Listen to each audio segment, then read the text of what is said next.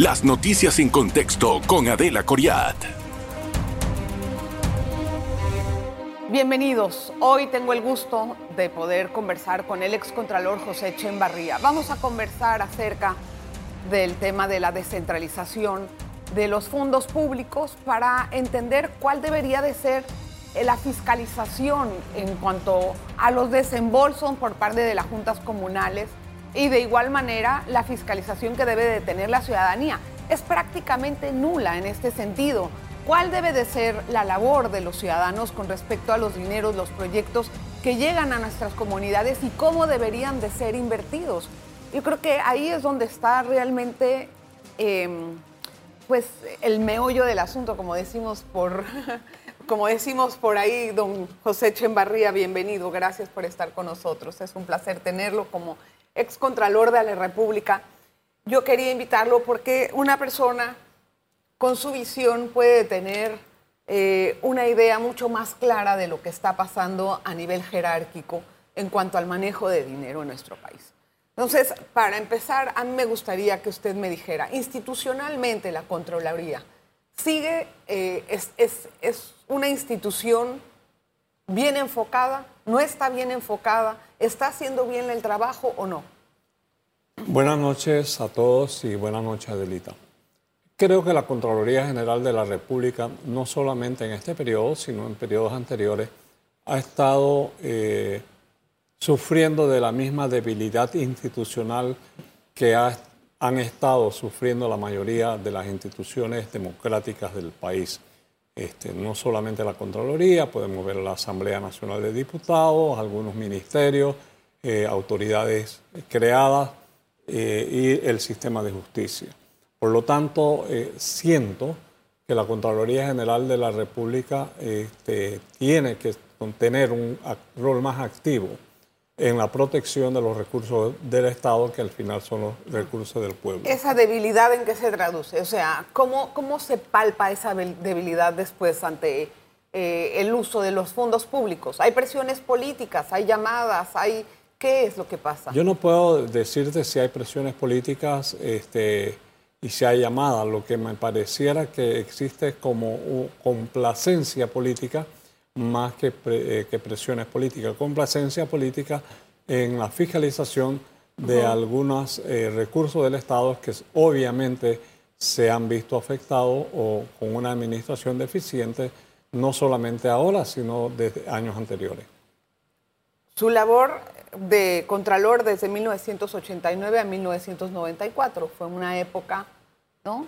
Eh, en la que el país empezaba a emerger de, un, de una situación eh, difícil, eh, pues, de, una época de dictadura, pero empezaba a nacer una nueva democracia. Y en ese gobierno, en el gobierno de Endara, hubo eh, pues, una recomposición económica, etcétera. Tratamos de salir adelante como país que había recibido una invasión que fue desastroso, todo el mundo conoce eso.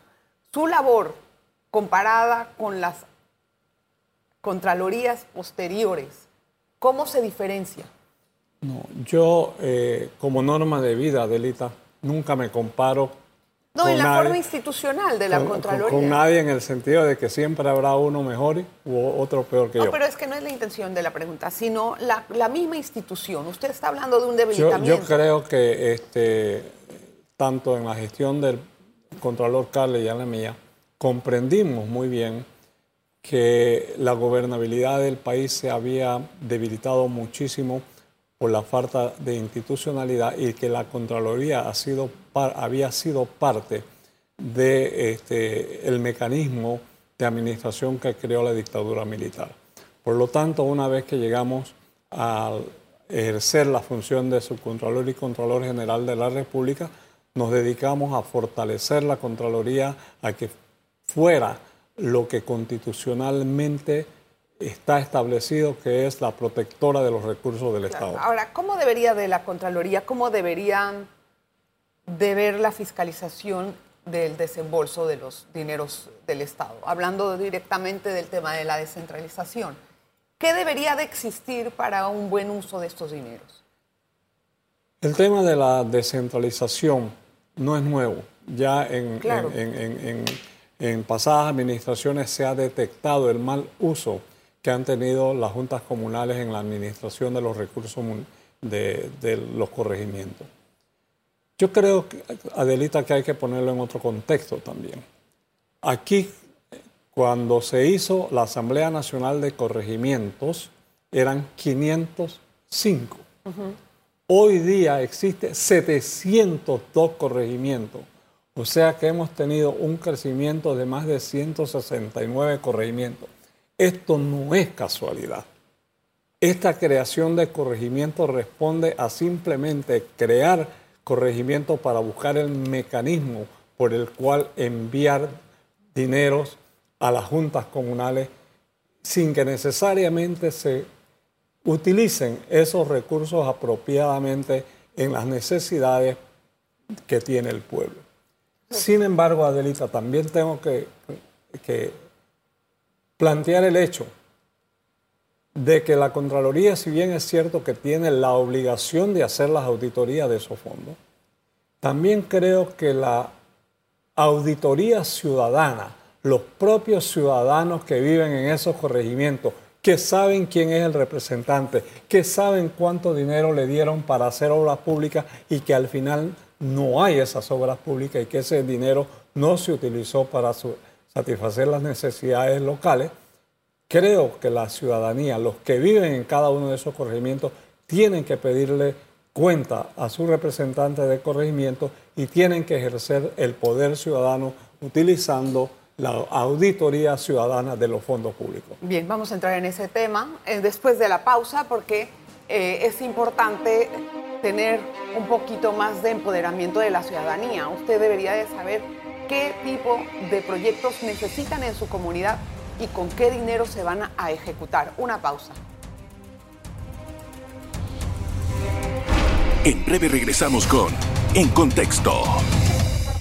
Hoy conversamos con el ex contralor José Chembarría. Me estaba diciendo en el bloque pasado que hay aproximadamente 160 nuevos bueno, un poquito más de 169. 169 nuevos corregimientos. Eh, eh, y, estas juntas comunales obviamente requieren de fondos para poder hacer proyectos, pero todo eso a mí me suena como que eh, eso estuvo de alguna manera hecho a la medida de un sastre, o sea, de un traje específico. ¿Cómo hago para poder tener más fondos? Crea un nuevo corregimiento. ¿Cómo hago para poder...? Y de ahí no significa que la creación de esos nuevos corregimientos haya sido de alguna manera beneficiosa para la ciudadanía. Eso es a lo que quiero ir. ¿Usted comparte ese criterio? 100% comparto tu criterio y te doy. Eh, hace unos días atrás, el presidente del Salvador presentó una reforma al Estado salvadoreño, disminuyendo la cantidad de alcaldías que tiene, eh, él tiene El Salvador. Yo siento que en el futuro los panameños tenemos que enfrentar eh, tenemos que enfrentar la disminución de la cantidad de corregimientos que tiene este país. Este país solamente tiene 75 mil kilómetros cuadrados y desde 1903 no ha habido crecimiento de, geográfico. Territorial. Territorial. Y de 505 hemos pasado a 702 corregimientos. Con la, con, la, con la excusa de que se ha aumentado la población, de que hay nuevas, o sea, que la población ha cambiado y, geográficamente también. Adelita, yo acabo de revisar las estadísticas del Tribunal Electoral de los corregimientos que tienen menos de 200, 500 y 1000 votantes. Hay corregimientos que tienen... Mil votantes no necesitan tener un... Hay, hay muchísimos corregimientos que tienen menos de mil votantes y todavía más grave, menos de 500 votantes. Eso no requiere un nuevo corregimiento, al menos que lo utilizamos para eh, políticamente. Y te digo la razón. También hice una vez un cálculo de cuánto costaba anualmente un nuevo corregimiento. ¿Y? Creo que me llegaba la cifra casi a un millón de dólares. ¿Anualmente un millón de dólares? Sí, porque tienes que tener un representante de corregimiento, ¿no? Claro. Tienes que tener el equipo del representante de corregimiento, chofer, la ciencia. Además de eso, tienes que tener un presidente de la Junta Comunal. No, y además, ¿en qué se va? O sea, se va en planilla. Se, va en planilla. Se va en gente que luego no hace gran cosa y, que no tiene un rendimiento para la comunidad. Eh, exacto. Se, se, va en representantes y, y, los representa para qué exactamente. Esa es la palabra. Esa. Cuando se habla de descentralización, eh, señor Chembarría, ¿quién debería de dar cuentas? ¿La Junta Comunal o la Autoridad Nacional de Descentralización? Yo creo que las juntas comunales y el representante de corregimiento tiene que empezar a dar rendimiento de cuenta de cómo utiliza y utilizó los fondos que se le han asignado. Y creo también que la Autoridad Nacional de Descentralización, que es como se llama ahora, ah, debe tener eh, supervisión directa para que los fondos sean utilizados correctamente. Posteriormente también ya lo puede hacer de manera previa o de manera concomitante, la Contraloría General de la República no puede eximirse de su responsabilidad en el uso de los recursos que se le asignan a los Pero debería de ser esta fiscalización. Antes de hacer el proyecto, o sea, se debería de llegar a decir, mire, aquí está el proyecto que voy a hacer, una cancha de deporte, necesito tanto dinero. Eso debería de hacerse así. Por lo general siempre se hace así. Debe hacerse en esa forma. En este, en este momento no sabemos qué justificaron esos desvíos.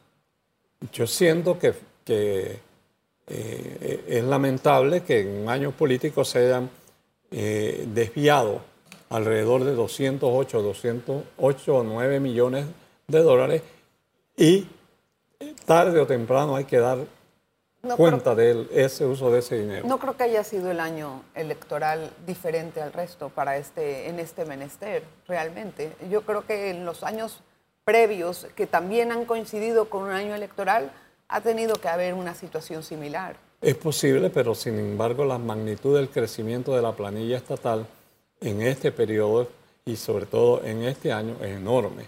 Y, y eso simplemente se traduce en el clientelismo muchas veces la Contraloría es para algunos, digamos, para algunos funcionarios que tienen eh, proyectos andando, no sé, ponga usted el nombre, eh, puede ser un representante, puede ser un alcalde, puede ser incluso eh, una persona que tenga un FESE, que esté tratando de sacar adelante un proyecto colegial esas personas se quejan mucho de las trabas que hace la Contraloría para poder aprobar un solo cheque, a veces una coma, unas cosas que son así. Lo que no se entiende es cómo en esas cosas hay tanto problema, más sin embargo, en otras hay millones y millones que no se, que no se les da cuenta a nadie. Yo siempre he creído una frase en el sector público, que urgencia notoria significa negligencia notoria. Cuando te llaman que de que hay urgencia notoria es porque probablemente el, proceso es negligente. Siento, Adelita, que este, hoy día con la tecnología que hay, los procesos administrativos son instantáneos. Por eso, o sea... Entonces, no podemos eh, seguir con la excusa de que los procesos en la Contraloría o en cualquier institución son demorados. Porque si uno, eh, dicen que los negocios van a la velocidad de los papeles, ¿no? Así, es. los negocios públicos van a la velocidad de los papeles. Entonces, con la tecnología que hoy hay hoy día, la fiscalización de la Contraloría debe ser prácticamente inmediata deberían de hacer más bien un asunto eh, de más participación ciudadana con un blockchain o una, un, estilo de esos para poder hacer las cosas de forma transparente y realmente, y realmente rápida. no, y, de, de, una manera democrática. Al regreso de la pausa, quiero que me diga cuál es la relación en este momento entre la Contraloría y la sociedad civil, que me parece muy importante. Y también vamos a hablar un poquito acerca de la deuda pública y eh, lo que implica haber subido también el PIB a más de 70 mil millones de dólares. Una pausa, regresamos enseguida. En breve regresamos con En Contexto. Gracias por continuar en sintonía. Había quedado una pregunta colgando. ¿Cuál es la relación actual entre la, la, Contraloría y la sociedad civil? ¿Cuál ve usted que hay? Yo siento que en general la sociedad civil está pidiéndole a la Contraloría General de la República que tenga un rol más activo de control del gasto público. Hay que ver si está escuchando. Vamos. Este, y una de las demostraciones es que la presión de la sociedad civil en cuanto a la necesidad de auditar los fondos de los corregimientos en la, eh, este, es lo que probablemente llevó tanto al Contralor como a la directora de la Autoridad de la Descentralización a decir vamos a pedir rendimiento de cuentas sobre el uso de estos fondos. Un Contralor puede de alguna manera fiscalizar la planilla y detectar si hay un delito al erario público por cargos que no son necesarios? Perfectamente. Y eso se ha visto a través de, de ejercicio de muchos contralores que simplemente este, eh, auditan para lo que en Panamá llamamos las botellas de gente Exacto, para eso está esa es la pregunta, pero en realidad yo lo que se ha hecho para achicar la planilla es esperar a que se jubilen las personas que están cerca o les ofrecen una pronta jubilación, un arreglo de estos, que no ha sido... Eso no ha dado resultado. No, pues claro que no. ¿Quién se va a querer ir de, eso? Además de que en algunos casos que se han ido con retiro anticipado, Exacto. Eh, se vuelven a incorporar eh, eh, con otro mecanismo. Y el o sea, yo, no, yo no sé por qué no hay un audito de la planilla estatal en este momento.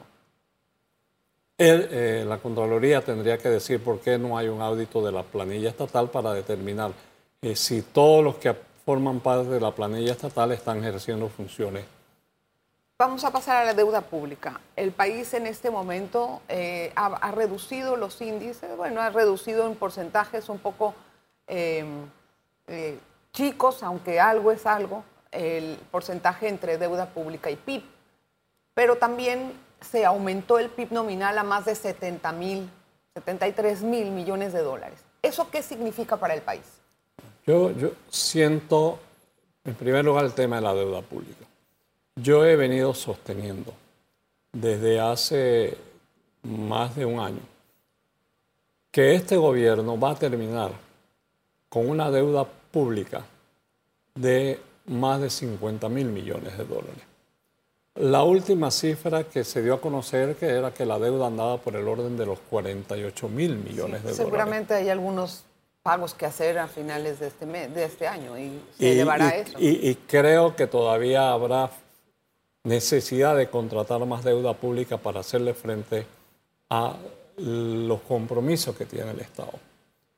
Por lo tanto, no me extrañaría que la deuda pública suba a 50 mil millones de dólares. ¿Y eso qué representa? Eso representa también que el próximo, el próximo presidente de la República, en el 2023, 24, 24, va a iniciar su discurso con el mismo discurso que han estado diciéndole todos los presidentes.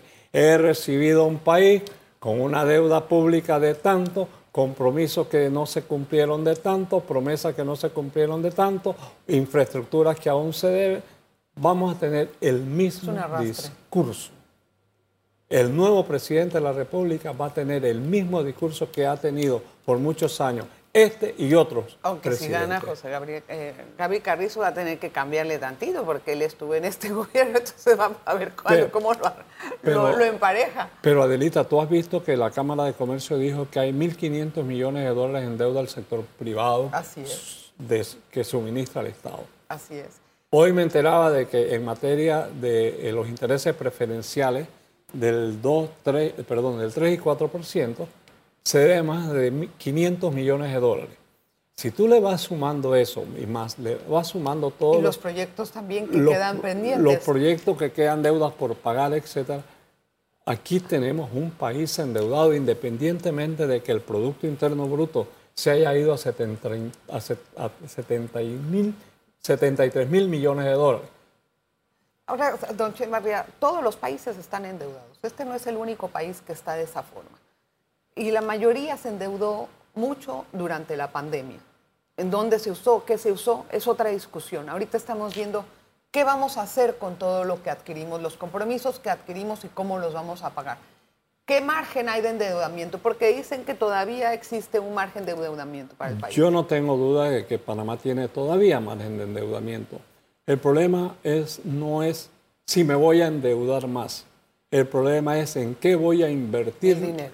En qué voy a invertir el dinero que me endeudo. ¿Cuáles son las prioridades? Yo creo que el dinero que uno debe eh, endeudarse en el país es para inversiones que generen mayor riqueza, mayor empleo y no endeudarse para seguir financiando una planilla estatal o un gobierno. Claro, obviamente, pero, bueno, pero ¿qué, ¿qué, tipo de inversiones ve usted? ¿Infraestructura pública?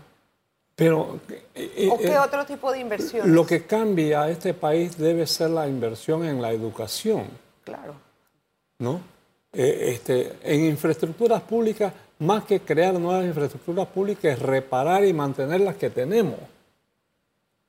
En materia de agua, este pueblo necesita inversiones en agua porque es un problema, un país que no pueda tener agua. No, un es país que no pueda no hay paz social. No hay que no, pueda recoger su basura.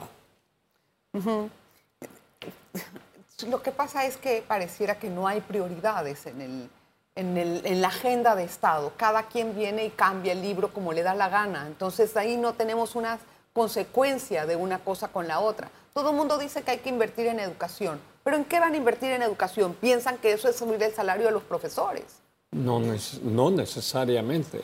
Creo que invertir en... Vamos a ponerlo sencillo. Así lo asocian. Vamos a ponerlo sencillo.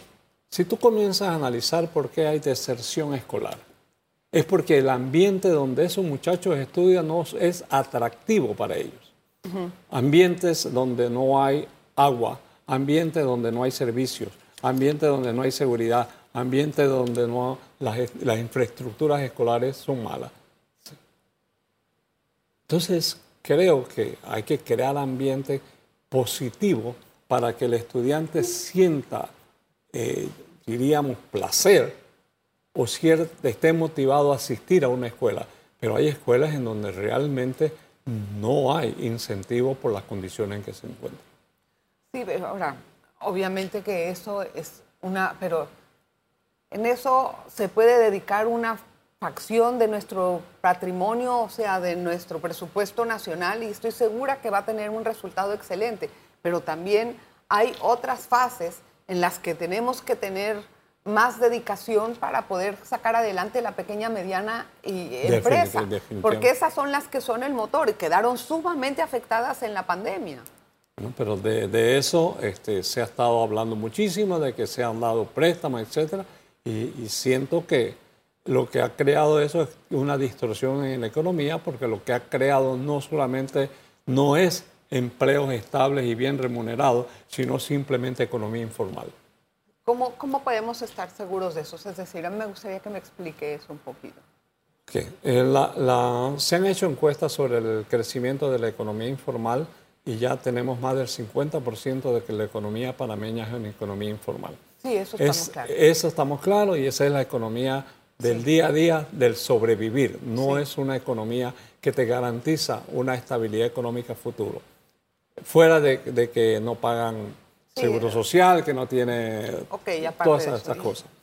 Yo siento que hay, eh, hay que darle más empuje a las MIPIMES, más protección, tratarla de formalizar y que el país vea cómo la economía informal va integrándose a la economía formal y de esta forma garantizar de manera más estable eh, este, un crecimiento económico. Gracias, don Chen Barría, por estar con nosotros en Contexto. Fue muy amable, gracias por la explicación. Siempre me gusta tener personas que hayan ya hecho una labor para que puedan hacer docencia en el programa. Gracias, don José Barría. Gracias por estar con nosotros, excontralor de la República. Y gracias a usted siempre por su sintonía. Las noticias en contexto con Adela Coriat.